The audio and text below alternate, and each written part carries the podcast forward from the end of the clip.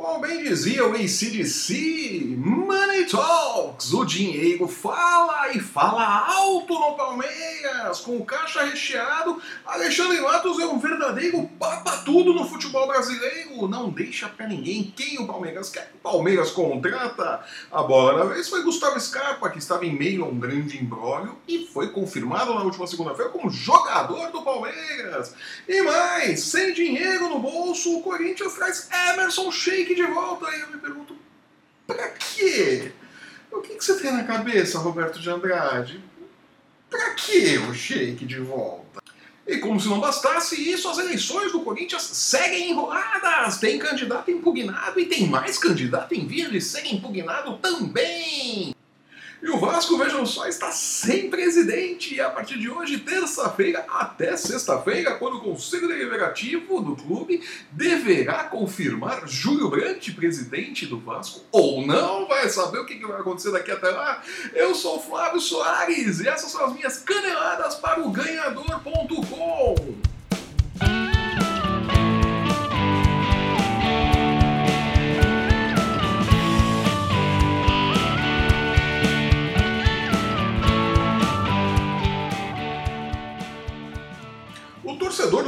que viveu os áureos tempos da era Parmalat, onde o dinheiro jorrava e craques como Edmundo, Evair, Djalminha chegavam a rodo na época em que o quem o Palmeiras quisesse, o Palmeiras contratava, não tendo o que reclamar agora na fase Crefisa. Né? Alexandre Matos, o diretor de futebol do clube, que conhece muito de mercado, né? afinal de contas foi ele que montou o Cruzeiro bicampeão brasileiro, né? com pouco dinheiro, diga-se de passagem, o Cruzeiro não tinha a bala na agulha que tem o Palmeiras hoje para montar elenco. De todo modo, Alexandre Matos conhece muito do mercado, é, vai atrás dos jogadores e com dinheiro em caixa o Palmeiras traz quem ele quer. O Palmeiras que já tinha um time maravilhoso em 2017 que não deu certo, é verdade, mas era um elenco muito bom, está ainda mais reforçado. A cerejinha do bolo de Alexandre Matos para o Palmeiras foi a contratação de Gustavo Scarpa na última segunda-feira, confirmado a chegada de Gustavo Scarpa. Né? E fica aquela coisa: o Palmeiras precisava de Gustavo Scarpa? Não, não precisava de Gustavo Scarpa. Gustavo Scarpa é um bom jogador, obviamente, claro, é, cai bem em qualquer time, mas o Palmeiras não precisava de Gustavo Scarpa. O Palmeiras tem agora um meio-campo muito recheado. Já tinha um meio-campo muito recheado, agora está mais recheado ainda. Quero ver como, como o Roger Machado vai arrumar espaço para todo mundo nesse time do Palmeiras. Porque você tem ali, para jogar naquela posição de meio-campo, num esquema que Roger Machado gosta de jogar, que é o 4-2-3-1. Né, você tem ali para fazer, para compor aquele meio-campo, você tem Dudu, você tem Moisés, você tem Tietê, você tem Felipe Melo, você tem Alejandro Guerra e você tem Bruno Henrique. Eu não sei por que trouxeram o Bruno Henrique também. É uma boa forma, eu não entendi também até hoje a contratação do Bruno Henrique no Palmeiras. Mas de todo modo, tem tudo isso de jogador. Tem Lucas Lima também, que já foi contratado, né? Que também chegou do Santos agora. Vai ser difícil arrumar lugar para todo mundo e vai ser uma briga de egos muito grande. É o lado ruim de você ter dinheiro em caixa para comprar quem você quer, os jogadores que você precisa, a hora que você quer. Economicamente, ninguém no Brasil faz frente ao Palmeiras. A verdade é essa. Né? Por outro lado, Roger Machado entra, começa o seu trabalho, que se inicia nessa semana com a abertura do Campeonato Brasileiro, já na quarta-feira, né? O Palmeiras joga, se não me engano, na quinta-feira e, e, fechando a rodada, né? E Roger Machado já entra muito pressionado, porque um time que tem Borra, que tem Lucas Lima, que tem agora Gustavo Scarpa, que tem Dudu, que tem Moisés, que tem Felipe Melo, que tem Tietê, entra para ganhar tudo. Não, um time que entra para disputar todos os títulos, todas as competições que ele estiver inscrito, ele vai disputar os títulos. E é esta a pressão que Roger Machado vai sofrer durante toda a temporada, se ele se aguentar no cargo durante toda a temporada. Vale lembrar que no Atlético Mineiro ele não foi até o final da temporada. Né? O Atlético Mineiro também havia montado um bom time, Roger não conseguiu dar liga, conquistou apenas o estadual. E não terminou a temporada no Palmeiras, precisa, não terminou a temporada no Atlético Mineiro. Não misture os clubes, não se antecipe aos fatos, Soares. Que coisa feia. Não confunda o ouvinte. De todo modo, precisa saber se Roger Machado termina a temporada no Palmeiras e se ele vai conseguir administrar os egos do Palmeiras, porque vai virar uma briga É muita cobra criada uh, para pouco espaço. Tudo bem que o Palmeiras tem várias competições, o Palmeiras vai disputar ali é, é, o Campeonato Paulista agora, que é meio que uma pré-temporada, mas o Palmeiras tem Libertadores, o Palmeiras tem Campeonato Brasileiro, o Palmeiras tem, se não me engano, Copa do Brasil também para disputar. Quer dizer, é bastante coisa, tem espaço para todo mundo jogar, mas todo mundo quer jogar o tempo todo. E o Roger Machado vai ter que administrar isso. E mais, vai ter que administrar as expectativas da torcida que não vai aceitar um novo 2017, onde o Palmeiras era favorito a tudo e não ganhou absolutamente nada. 2018 o Palmeiras vai ter que ganhar alguma coisa, ainda mais com os reforços que está trazendo. Né? O Palmeiras não vai é, escapar uma nova temporada frustrante, como foi a de 2017, não vai passar impune, é fato, né? Torcida que em 2017 pediu a saída de Alexandre Matos, o que é um erro, tá aí o elenco que o Alexandre Matos está montando novamente. É um cara que conhece muito de mercado, é um cara que todos os clubes gostariam de ter um Alexandre Matos trazendo reforços, brigando por reforços. Então, Alexandre Matos é, é uma peça fundamental, mas já teve a cabeça pedida em 2017. Se esse o time do Palmeiras não der liga agora em 2018, novamente virá a pressão para cima de Alexandre Matos. Vai ser um erro, mas virá a pressão para cima dele, mais virá a pressão para cima de Roger Machado, pressão talvez inclusive do patrocinador, que já investiu em 2017 não viu resultado, vai investir em 2018 não vai ver resultado, a coisa vai pegar, porque ninguém sai gastando dinheiro assim também é, à toa, né? Por mais que, aparentemente, a dona da defesa, a dona Leila, queira ser presidente do Palmeiras, mas há um limite econômico para as coisas também, né? Vamos ver. De qualquer forma, anyway, o Palmeiras está muito bem reforçado. No Brasil, hoje, não tem clube que dispute economicamente com o Palmeiras. O Palmeiras contrata quem quiser, a hora que quiser, no momento que quiser. O que não faz sentido na questão da zaga, já que o Palmeiras não tem uma boa zaga, tá lá com o Edu Dracena e tal. não tem jogadores ali que se firmaram em 2017. O Palmeiras está muito bom do meio para frente, mas do meio para trás a coisa tá feia. Aquela zaga do Palmeiras é uma porcaria, vamos falar a realidade, né? Aquela zaga não é boa. O Palmeiras poderia se reforçar na zaga. Não precisava trazido o Gustavo Scarpa, mas precisava trazer um bom zagueiro ou dois bons zagueiros porque eu não acredito ainda na, na, na vitalidade, nas condições físicas de Edu Dracena aguentar uh, todos os jogos, todas as competições que o Palmeiras tem pela frente nesta temporada. Então o Palmeiras poderia, ao invés de ter gasto ali os 6 milhões de euros que gastou pagando ali Scarpe, agentes e tal, poderia ter trazido um ou dois zagueiros de qualidade para chegar ali para compor o time titular. Acho que o Palmeiras errou a montagem do elenco.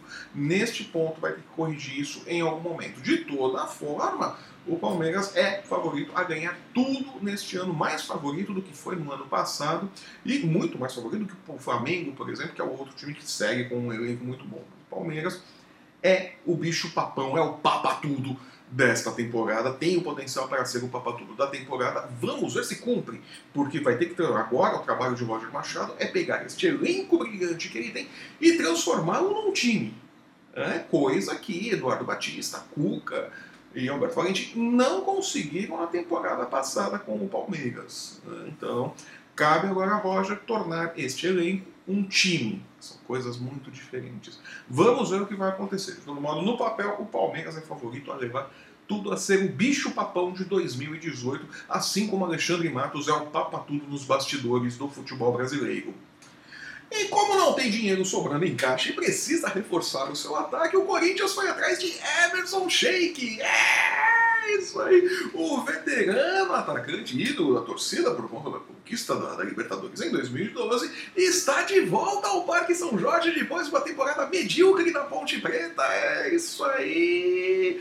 Eu realmente não sei o que se passa na cabeça de Roberto de Andrade, o presidente do Corinthians. Né? O Corinthians foi bem enquanto o Roberto de Andrade não se meteu no futebol. Né? Foi a temporada de 2017, onde ele não deu pitaco. Ele deixou ali com Flávio Adalto, Cari, Alessandro tal, pessoal fez ali, o clube, o time funcionou bonitinho, a coisa andou. Quando o Roberto Andrade se meteu no futebol, fez bobagem, né? Bobagem que a gente chama de Cristóvão Borges, que foi uma contratação que não fez o menor sentido, depois sai Cristóvão Borges, traz os Oswaldo de Oliveira, que não fez o menor sentido também, e que pior, né? Foi ali, não, porque eu vou bancar, Oswaldo de Oliveira será o técnico, e meses depois, semanas depois, demite Oswaldo de Oliveira no final do campeonato e no final das contas acaba efetivando Fábio Carig, né? Fábio Carig que foi efetivado mais por força de Flávio Adalto, que era diretor de futebol e que apoiou, respaldou ali a decisão de efetivar Flávio Carig, Fábio Carilli, eh, quando o Corinthians não conseguiu trazer Reinaldo Rueda, né? Que era a, o plano lá do Corinthians para a temporada de 2017. Mas tudo isso aconteceu porque o Roberto Andrade não se meteu muito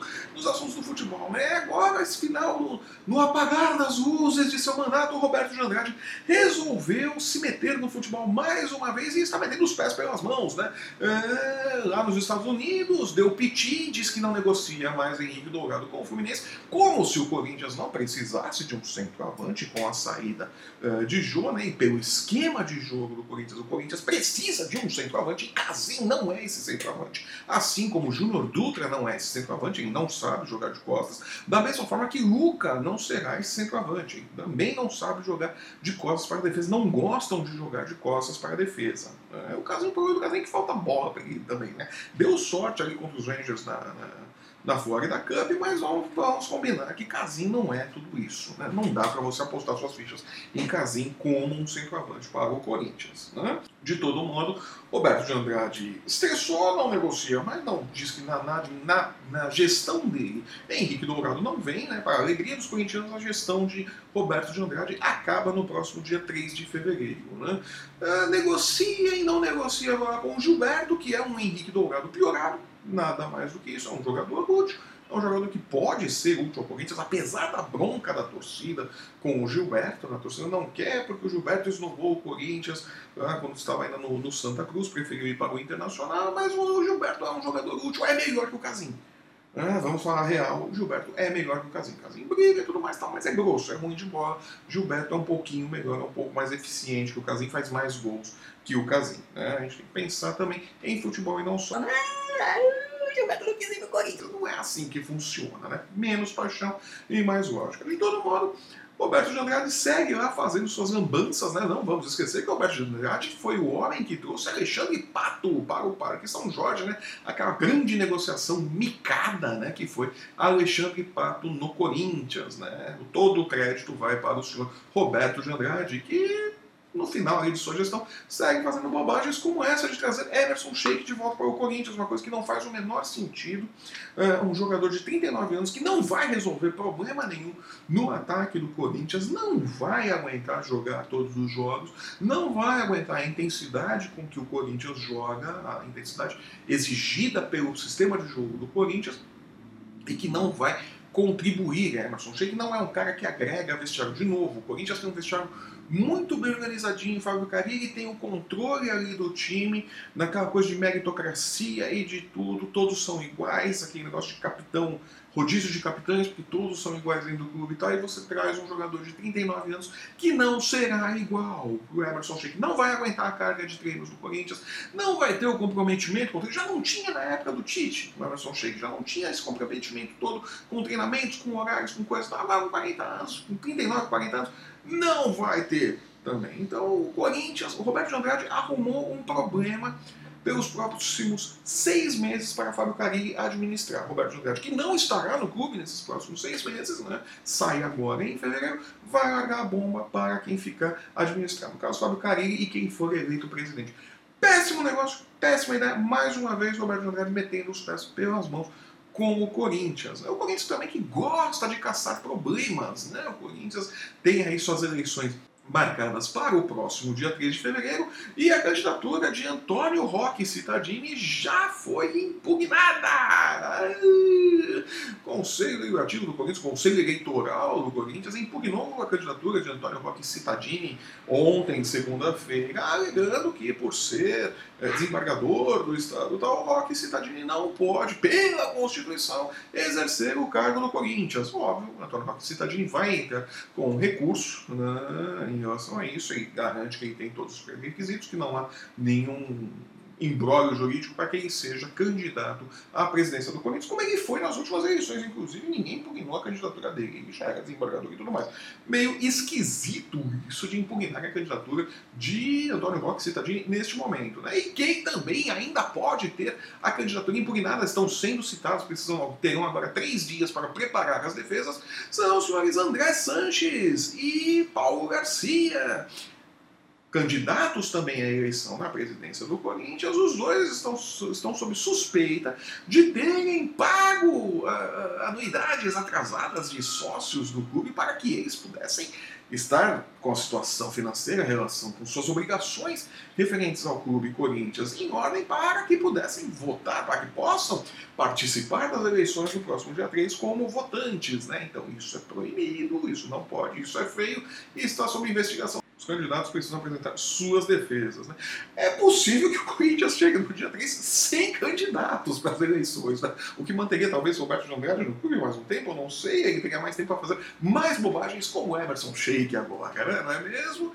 E quem também está num caos largado às trevas, sabe-se lá o que vai acontecer, é o Vasco. O Conselho Deliberativo do Vasco marcou para a próxima sexta-feira, dia 18, dia 19, desculpe, a confirmação das eleições eleições do novo Conselho Deliberativo, tal, a posse do novo presidente e tudo mais.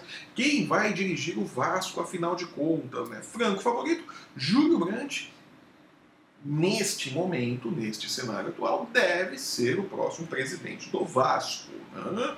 É, a oposição ali, os outras, as outras correntes de oposição do clube, embora não queiram participar da administração de Júlio Brandt, entendem que é melhor que o Rico Miranda saia do clube, né? E é melhor mesmo, né? Porque o Rico Miranda também é, fez muita coisa errada ali no Vasco, fez muita lambança com o Vasco, né?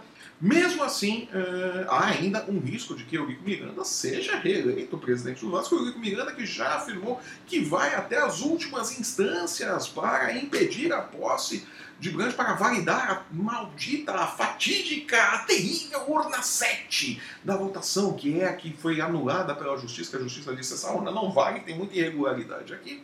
Eu vi que Miranda quer fazer valer essa urna, se não conseguir, ele já disse que vai até o STF, vai recorrer até o STF para ou marcar novas eleições ou fazer valer a urna 7. Alguma coisa ele vai fazer e vai seguir brigando para se manter agarrado ao osso da presidência vascaína. Né? O Bico Miranda não gosta gosta do Vasco, ele gosta do poder de estar ali dando as cartas no Vasco. Né? Então vamos ver o que vai acontecer.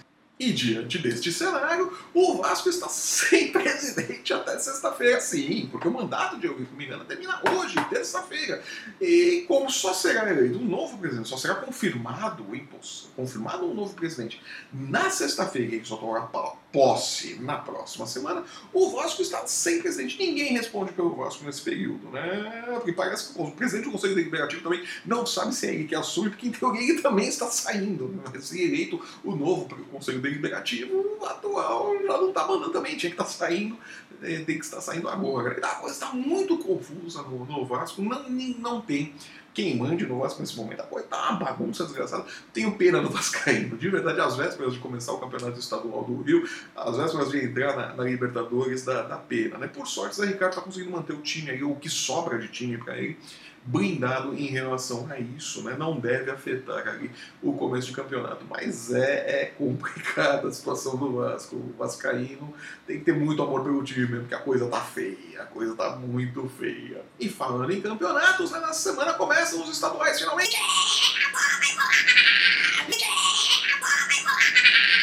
a bola vai rolar e eu estarei de volta aqui na sexta-feira comentando os estaduais, a abertura dos estaduais, como que os times começaram, o que esperar para o final de semana com a bola rolando. Finalmente a bola vai rolar no Brasil. Que beleza! Eu fico por aqui, eu sou Flávio Soares e essas são as minhas caneladas para o ganhador.com. Se você está nos assistindo no YouTube, aproveite para assinar o nosso canal, não perder nenhuma atualização, nenhum programa novo, né? Deixe o seu curtir, deixe a sua opinião, diga-nos o que você está achando do programa, que pautas você gostaria que nós falássemos aqui, que assuntos você gostaria de ver discutido nas nossas caneladas, né? Aproveite também para acessar o ganhador.com e não perder nenhum lance do seu time favorito do seu esporte favorito, né? Não falamos só de futebol, temos NBA, temos NFL, temos Fórmula 1, temos todos os esportes no ganhador.com. Siga-nos também nas redes sociais ou sensuais, dependendo do seu perfil. Aqui embaixo na tela você vai ver aí como acessar, como encontrar o ganhador no Facebook, no Instagram e no Twitter. Siga-nos, não perca nenhum lance dos seus times, do seu esporte favorito. Nos vemos na próxima sexta-feira com mais caneladas para o ganhador.com. Até lá!